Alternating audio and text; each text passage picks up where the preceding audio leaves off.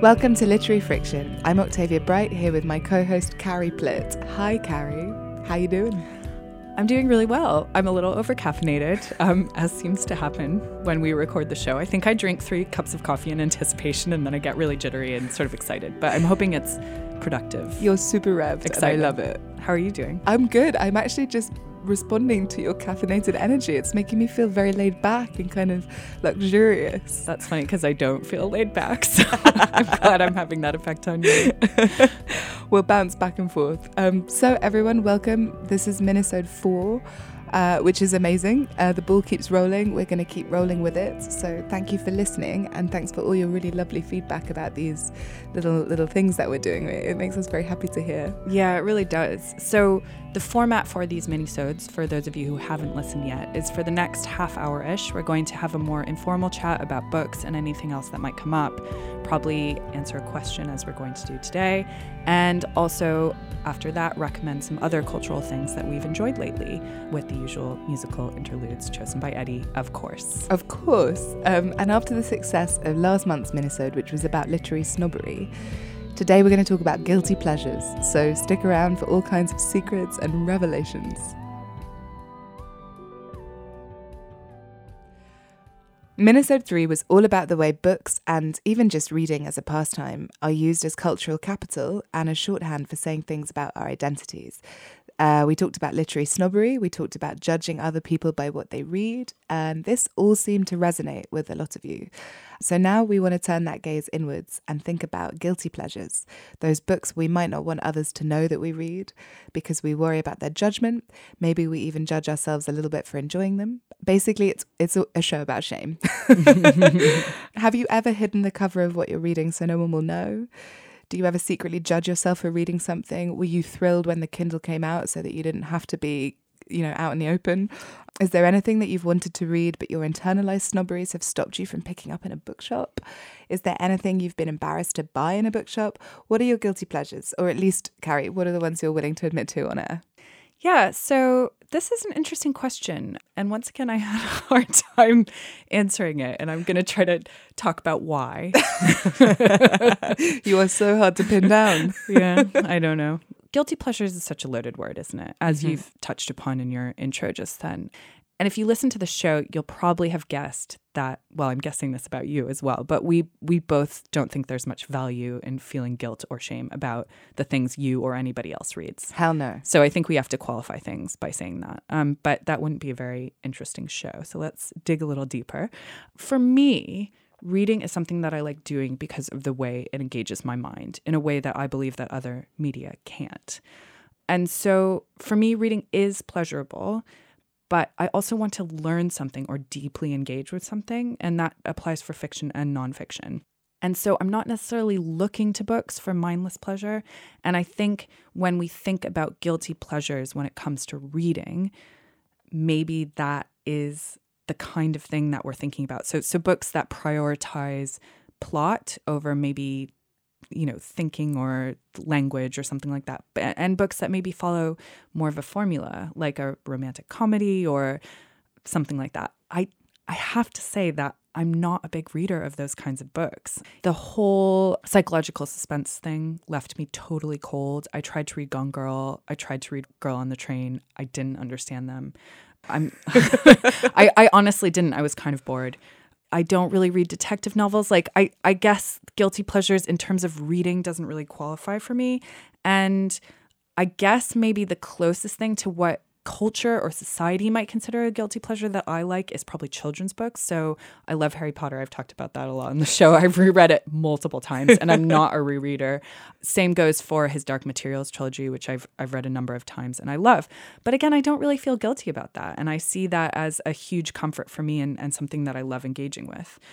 That's really interesting. Uh, I love psychological thrillers. I love procedural crime novels. Um, and like you, I don't I don't feel guilty about reading them. Um, I mean, I don't feel guilty for reading what might be widely considered guilty pleasures. Like I love Stieg Larsson's Millennium trilogy, uh, The Girl with the Dragon Tattoo books. Mm-hmm. I love Ian Rankin's Inspector Rebus novels, and I really love these mad books by a writer called David Hewson, set in Rome, that follow this team of detectives solving horribly violent crimes that involve Caravaggio paintings and Etruscan god mythology and sinister academics. And they're really baroque and over the top and insane. But he, he's a fantastic writer, so you get very drawn in. But I was thinking, I tend to listen to those books on audiobook rather than read mm. them because of when I choose to consume them. So it's usually when I'm wandering around or I'm doing chores and things like that. But I think the guilt in I'm like madly waving my fingers around in quote marks. The guilt and tension in my enjoyment of these books comes, I guess, kind of more politically. And I think this is the thing about guilty pleasures when we're looking to what they mean. We're almost looking to catch somebody out. It's the difference between the private face and the public face. Mm-hmm. So for someone who's publicly like a very haughty intellectual, there's some joy in discovering that secretly maybe they love romantic fiction or something that is not about intellect, that's actually just about pleasure um, and kind of disposable pleasure, right? It's not something, it's like eating a, a chocolate bar rather than having a fucking nutritious balanced meal. It's about the instantaneous gratification of a of a need rather than something that is uh, ev- evolving you in some some way. I think that's kind of a, a, part of it. So for me, like reading these um, these crime fiction as a feminist, what does it mean to consume this kind of writing that can definitely be accused rightly of having pretty wonky gender politics, maybe objectifying female bodies. Um, and yes, the ones that I'm drawn to tend to have strong female characters and be more balanced than old fashioned examples of the genre, but still, it's complex, right? And when I read them, I don't think critically about them. I don't think complicatedly about them. I just enjoy the adrenaline. So perhaps that's, I, I, don't know, that's something in the guilt. I think that's so true. And I didn't really even think about that element of things. But I, I think you're absolutely right about this idea of catching people out.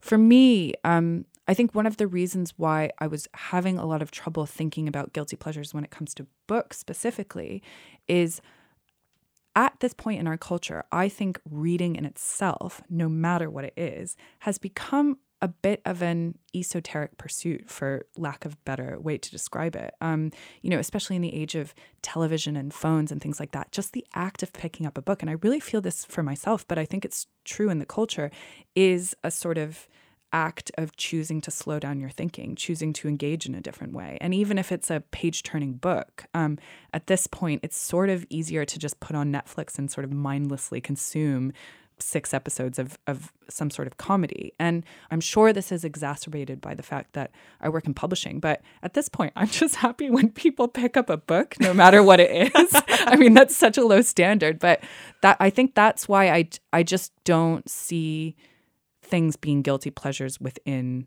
books because I just I just never feel shame about reading a book. I think that's a good way to be. I think also, you know, guilty pleasures is a phrase that comes up a lot in reference to pop culture, right? Generally, mm. and especially music. Um, but TV totally, and I think in that context it tends to be, especially in the musical context, it, it's related to things like nostalgia and sentiment, right? Like mm. embarrassing sentimentality, um, stuff that's supposedly considered a bit basic, right? And so, yeah, when I was thinking about it in those terms, I was trying to think what my literary equivalent would be. Because again, like I said at the top of the show, it's a, it's about shame. there are things, there are always things that make us feel shame, always in every corner of our lives. And so I was thinking what my literary equivalent of that would be, and you know, if I had a bookshelf would there be anything that I would take off before people came around? At the moment, I'm living very nomadically, so this is not a concern for me. But you know, when I'm fixed again, it will be. And you know, really, it's probably self-help books. Actually, mm. as I get mm. older, I read more and more books by psychologists or health experts about various issues that you know become pertinent for me or my friends, or that I want to know more about in general. So things like hormones or like living as a recovering addict, relationship problems, that kind of stuff, sexuality. I don't have any shame at all in buying those books or reading them, but they reveal something about you when they're on a bookshelf mm. in a different way from like my collection of crime fiction because they are not subtle at all in what they're signifying. So it's, you know, they're, they're di- direct revelations of the issues that are uh, you're you're kind of handling at that time. So nothing to do with your literary taste, entirely to do with your psychological well-being. And um, I think especially, I don't know if, if this is particular to England, um, because of the way cultural shame operates in this very old-fashioned society, but there is a real sense of of shame around admitting weakness or emotional need. Um, this idea that it's mawkish or uh, unintellectual to work on yourself in this way, which is something that I think is so, so, so destructive and should be shot to shit because what more can you do as a living human being than try to evolve in every way possible? Like, you get this one shot. Why would you let yourself be co opted by a society that doesn't know what the fuck it's doing half the time? Like, take responsibility for yourself and revel in the fact that you can change. Like, neuroplasticity is the best thing ever but you know it, it, it is this like this fear of oversharing and of emotional honesty and having your line of self-help books next to your like romantic fiction and then your dostoevsky. Like what does that say about a person right? And and this whole idea that the revelation of a guilty pleasure is taking somebody in to an intimacy. It's, mm. it's sharing something very intimate about yourself. I think that's a really good point about intimacy. And when I was thinking about guilty pleasures and how they function in our society and how we think about them, I was just wondering if guilty pleasures, in some way, it's about shame, but I think it's also, again, a way of expressing your identity and can be a really positive and sort of humanizing thing to show people that you aren't just somebody who only focuses on Dostoevsky, but also is interested in like silly self help. It's it's sort of a humble brag at the same time. Yeah. And I was also thinking that in our culture now, we really do live in the age of optimism, which is that you know, culturally, I think we are just as likely to take popular music, popular literature, popular television as seriously as the sort of avant garde or the more literary or wh- whatever category you want to choose in that respect. And that I think it's really culturally acceptable to have guilty pleasures that are popular, whether it's like Beyonce or whether it's reading self-help literature or whether it's liking Girl on the Train. I I don't think there's a lot of I think the age that we live in, there's actually not a lot of cultural shame attached to engaging with those things. And so I think that's one of the reasons why I was having trouble coming up with examples. Yeah, it's interesting. I think you're right. And that's like we have a lot to thank postmodernism for, right? Yes. we got Pomo. Yeah. Um, I think that's totally true. But I still think that there are I come across people constantly who are very invested in presenting only one side of themselves when discussing what they culturally consume, um, and I think that's you know that's down to that's down to self consciousness. That's also down to like a very disappointingly human trait, which is wanting to position oneself in a hierarchy. And if that hierarchy is intellectual, then that's how people are going to do it. Um, and it's one of my favorite things in the world when I find myself in a dynamic like that to just like flick out one of these little nuggets. Um, because because I think we should all allow each other, we should all allow one another to be more varied and complex than we do um, generally, you know? Yeah, totally. And you know, that being said, I don't think I have that many quote unquote guilty pleasures when it comes to books, but oh my God, do I have guilty pleasures when it comes to television? Hit me with I'm it. such, I, well, I'm such, I feel so guilty about how much TV I watch first. Really? First of all. Yeah. I, like, I, I always think of it as time I could spend reading. Wow. And I feel horribly, horribly guilty about yeah. it. And also because I don't, you know, I do watch a lot of good television, but I also watch a lot of television that um, I mean, I just I love romantic comedies. I love stupid romantic comedies. I love like New Girl and um, what else? I don't know. All the boys I've loved before that Netflix film. I just could I could watch those things all day and I love them and they make me so happy and they're a way of just totally turning my brain off. And and you're re- getting back to what you said about feeling politically uncomfortable. I totally feel that discomfort and shame around loving these narratives that are the sort of most like patriarchal, like oppressive white spaces normative possible. Yeah, yeah, yeah, yeah, so normative, yeah. and yet I can't get enough of them. So, Yeah. th- so that's my shame. But it's funny. I would never read. I don't read like I don't read romantic books. Right. I really want that space in television and film. Yeah. That's really interesting. I think, you know what I think it is a little bit in everybody is it's it's seeking comfort in a paradigm that you're used to. Mm. regardless of whether you know it's okay or not, right? Like we grew up in this paradigm of normativity or of, uh, for me, you know, for some reason it manifests in violence, which, you know, let's not get into. but um, yeah, there's something about the lack of challenge in those narratives. When we're thinking about this in the context of, of politics, that's got to that's got to play a part, right? Totally, Um, totally. And that's one of the reasons I'm attracted to comedies, especially. You know, when I Mm. really want to relax, I can't watch violent stuff. I can't watch drama. Mm. I just want to watch stupid You're a comedies. child of the 90s, babe. you know, for me, I think my guilty pleasure when it comes to reading is actually not reading at all. Mm. Um, I love to not read sometimes. And yeah, just to be without words. I'm so steeped in words in my working life and in my emotional life. I write, I read, I whatever. And sometimes just to have no fucking words, just music and dancing. Um, or silence. I I love silence too. I went on a little holiday recently and I barely I barely read a thing. I brought a book and I literally I think I read six pages of it. I just ate pastries and stared at the sea and stared at the face of the person I was with and it was just glorious. And I was on holiday, so I didn't feel guilty. But when I'm in my, you know, Monday to Friday life, or in fact, fuck that, including the weekend, I usually have so much to read that for me to take time away from reading anything feels can make me feel very guilty. And I think that's the thing that's difficult when you work in text is uh, you know you never have a break, right? You, my working day is not nine to five, so I can always feel guilt for being away from work. But because work is reading, usually it, it manifests as being guilt about not re- you know not reading. Same girl. Yeah, right. I yeah, I Yeah. I completely feel Yeah. you on that. Yeah. And it's funny because I think especially if you've chosen a career in books, whether you're a writer or a publisher or an agent or something tangential to that, I think you've probably chosen that career because you love books and you feel passionate about them and you take great pleasure in reading them. And so I think there's this weird pressure to keep feeling that pleasure in reading all the time. Um, but when it becomes your work, sometimes that pleasure isn't there. And I, I really struggle with that. Sometimes I just can't read books. Yeah.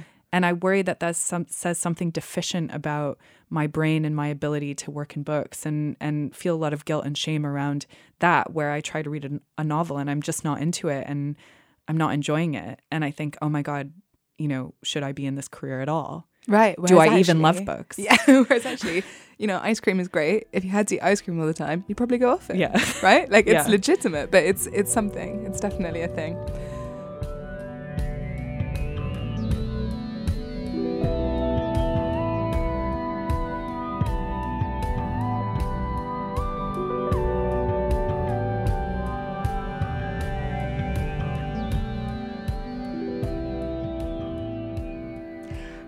And welcome back to Literary Friction, Minisode 4, Guilty Pleasures. Um, here we are, back to give you uh, some recommendations of things that are not reading that we've been into lately. So, Carrie, what have you been up to this month? So much, Octavia. it's been very interesting to record these minisodes because it makes me it really makes me look back at all of the cultural things that I've done and experienced. And it's been it's been really nice to sort of replay all those things in my head. Does it make you feel really self satisfied? A little bit. That's disgusting. um no, but also feeling guilty about watching New Girl, obviously. But um so As you should, I was about to say. No, no, no, no, no. But Oh, I it's so dumb. It's so bad. my sister, my mom, and I call shows like that stoopy shows. I don't know why we even say that, but we all love them. But we know they're stupid. But I guess that's the definition of a guilty pleasure, isn't it? Absolutely. Yeah. Mhm. Anyway, first, I must just echo your recommendation of season two of Fleabag, which was so good. um, and I thought a really incredibly thoughtful piece of work about faith and redemption and love that I just did not expect, especially coming off the first season. It is is a really incredible piece of work. Um, everyone and their mother has already said this. Plus, we're at the stage of like backlash to backlash to backlash to backlash. So I'm not sure I have anything more to say about Fleabag, but I really loved it. And I also wanted to give a very brief shout out to two shows that I've really enjoyed this month Crazy Ex Girlfriend, which just ended with its fourth and final season, and a really sensitive, funny show about that actually takes apart the trope of romantic comedies and is also about mental illness and also has lots of songs in it. Oh my God, your It's so favorite. good. Yeah, it's like- Carrie, it sounds like you wrote it. I know. Basically, it's amazing. I love it. It's on Netflix. And also Derry Girls, which just wrapped up its second season and I really enjoyed. So, I've heard good things about that. yeah, I, I loved it. Um, it's on Channel 4. But my actual recommendation this month is going to be a podcast. Great. Yes. As you know, I'm a total podcast junkie. This is something I also feel guilty about, riffing on further on our theme this week, uh, because I am seriously worried that I've lost the ability to appreciate silence. Hmm, that is a thing. Yeah, no, honestly, it's Yeah. it's worrying. I at this point I listen to podcasts in the shower. Honey. Yeah, I know. Do you have waterproof speakers? No, I just the our, the way our shower is, I can put my phone in this, the corner of it and it won't get wet. This sounds dangerous as fuck. but if okay. you saw it, it's a good system. It's it's all it's fine. a good system. Um, I'm gonna get your phone a lifeboat. um, but one of the podcasts that I've been really enjoying this month is called The Dropout. It is one of the many cultural products that have come out recently about Elizabeth Holmes, who's the ex CEO of Theranos. I don't know anything about either of those things. Tell me. Oh, well. So so Theranos was this company that claimed to be able to totally revolutionize blood testing by using a machine that sort of just could test one single drop of blood Whoa. and run all these tests on it and it was supposed to be mobile and you could use it in like on the battlefield but also in your local drugstore, you know, really revolutionary. But it was all a complete lie. Um, the machine never worked. They raised a bunch of money. They actually rolled it out into a number of stores. I mean, it's just an insane story. Um, and at the helm of this company was this woman, Elizabeth Holmes, who, who's this fascinating character. She was obsessed with Steve Jobs. She dropped out of Stanford when she was 19 years old and started this company, um, was very domineering, seems to still believe in what she's doing, despite the fact that it's been revealed to be a total fraud. There have been, I think there's a documentary that came out, and also this book, Bad Blood, by um, John Carreyrou, who exposed the whole thing. He's a journalist. But this podcast is fantastic. It's totally riveting. It's six episodes. It's made by ABC Radio and hosted by somebody called Rebecca Jarvis. And they really just look at who this woman is, how the company unfolded, and really investigate why this was allowed to happen and how it went so far. And what I like about it is it's really not sensationalist. I think it would be easy to sort of delight in the fact that this all fell apart. And I felt that way a bit about a lot of the things that came out about Fyre Festival. You know, it was Yeah. it was sort of a chance for people to feel smug. Yeah. Um, and this doesn't feel that way. I think it's more of a really, really serious investigation of how fraudulent things are allowed to happen and are perpetrated and what kind of character is at the center of this. It sounds fascinating. Yeah, it's really good. okay. I'm like I'm gonna download that Yeah. right away. Tell me what you think. I will. Well, for me, I mean, having said my guiltiest pleasure is sometimes not reading at all, I'm really sticking to a theme this month. um, because I actually lately, I, I've just been outside a lot and it's been the best thing. It's, I've been so excited by spring finally happening. I haven't really wanted to be inside. I haven't really been wanting to watch television. And actually, I haven't been listening to podcasts as much as I normally do either. I've been really, really enjoying uh, silence and being in nature with my thoughts or with friends. Um, I've been on some fantastic big walks on Hampstead Heath, uh, and I and the wonderful and very weird Abney Park Cemetery in Stoke Newington, which is just if you haven't been and you're in London, it's so worth it. It's so rich and green and verdant and spooky, and it's huge. It's much bigger than you think when you first walk in. You can really feel lost in there. And there's this grave for this guy called Lancelot Wild and his wife Rose, Rose Wild, and it's cracked open, definitely a zombie uh, situation. So yeah, I've been I've been doing that. And when I was thinking about what I wanted to recommend on the show, you know, I went to see the Tracey Emin exhibition, which was phenomenal, but it's over, so it's kind of a bankrupt uh, recommendation to make if no one can go and see it. But I I was thinking about the fact that yeah, I've been walking a lot and walking with friends, and and actually the way that walking with somebody changes the kind of conversation that you have. And there's this beautiful thing that happens walking alongside someone with space around you and quiet where you know you're not facing each other um, it can free up this kind of perambulatory intimacy that is i find really inspiring and i think you you you see you see another side of somebody, right? Especially if it's someone that you're used to sitting opposite or seeing in very urban uh, contexts. Let's say. I've also sometimes on my walks been listening to Lizzo's album "Cuz I Love You," and it is full of bangers. Mm-hmm. So FYI, if you haven't, do it. It's great. And her message of um, her message of self love is is a genuine one. You know, it's not uh, a bullshit one. It's genuine. She's thought hard about it, and and she's saying some good good stuff. But also, I did want to add one thing, and um, well, two things actually that just literally happened in the last two nights, and I'd. Uh, I, these are both slightly personal, but I want to give them a shout out. One was seeing my friend Finn's band, Ugh, UH, uh, look them up, play Earth, uh, Earth Hackney this week, and it was a blinding gig, and they're fucking fantastic. But also just to see someone you love who's been working hard, reaching a level of success that is like tangible and public and exciting like that is just electrifying. Um, they're on Spotify, check them out, and also uh I, is it legit to say your own work? I just just, just roll with it. I just kind of roll out the log roll. I'm still a little bit high rolling it, yeah. it but last night um at king's place the opera that i wrote the libretto for was was on and um it's a collaboration I've been working on for, I mean, over a couple of years, whenever we've been able to snatch the, the time for this powerhouse performer and soprano, Eloise Werner, um, with a filmmaker called Jesse Roger. And Eloise blew everyone's socks off last night. It was at King's Place, London. We had an audience of about 100. Um, Jesse's film looked exquisite. You were there. my socks were blown Were they? straight off They yeah yeah completely it was, off. it was a really really powerful Oh, experience thank you. Yeah, it was just amazing, and it's it's it's funny because you do all of this work in, in in the dark, you know, and so much thought and energy goes into it, and uh, you know, working collaboratively like that with people is such an exciting thing to do, and then suddenly it's there and it's happening, and it's yeah, it was just it was just amazing, but it re- really reminded me of the value of going to see stuff live. You know, both of these things, Finn's gig, this, you know, watching Eloise. So, you know, I like to think that even if I hadn't loved both of the performers in the pictures I'm talking about, I would still have found it really electrifying. And the second half of the show last night was work being performed by this quartet called the Hermes Experiment, which Eloise sings with, which you should definitely check out as well.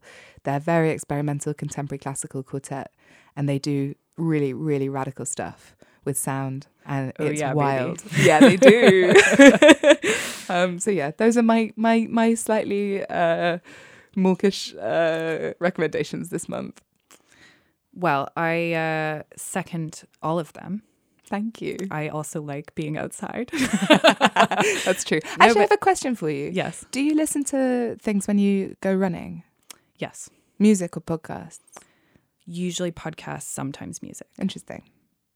Thanks. Um, uh, sometimes, if it's a time when birds are very chirpy, I will turn off my music and just listen to to the birds, Yeah. um, especially in more natural spaces. But I'm usually listening to something. I'm usually listening to a podcast when I'm running. yeah. Interesting. Would you listen to something if you were swimming? How far would If- it go? If I had the technology, yes. You can get the technology, you know? Really? Yeah, you can get headphones that you can swim underwater listening to stuff. I'm pretty sure. Maybe I've made that up. Um, I'm not much of a swimmer. yeah. I'm a landlubber. You're a landlubber. But if I got into swimming, I I You think it probably would be much improved by having something to listen to. That's so Mm, interesting. yeah. No, I think it's a crutch, but whatever. Yeah, I mean, give a fuck. You can have whatever crutch. Maybe you I need to read more self help. As like, long as you're not like yeah, you. Come round. I've learned to love silence. I'll and, introduce and you to my bookshelf. you will learn a lot, my girl. That's the answer.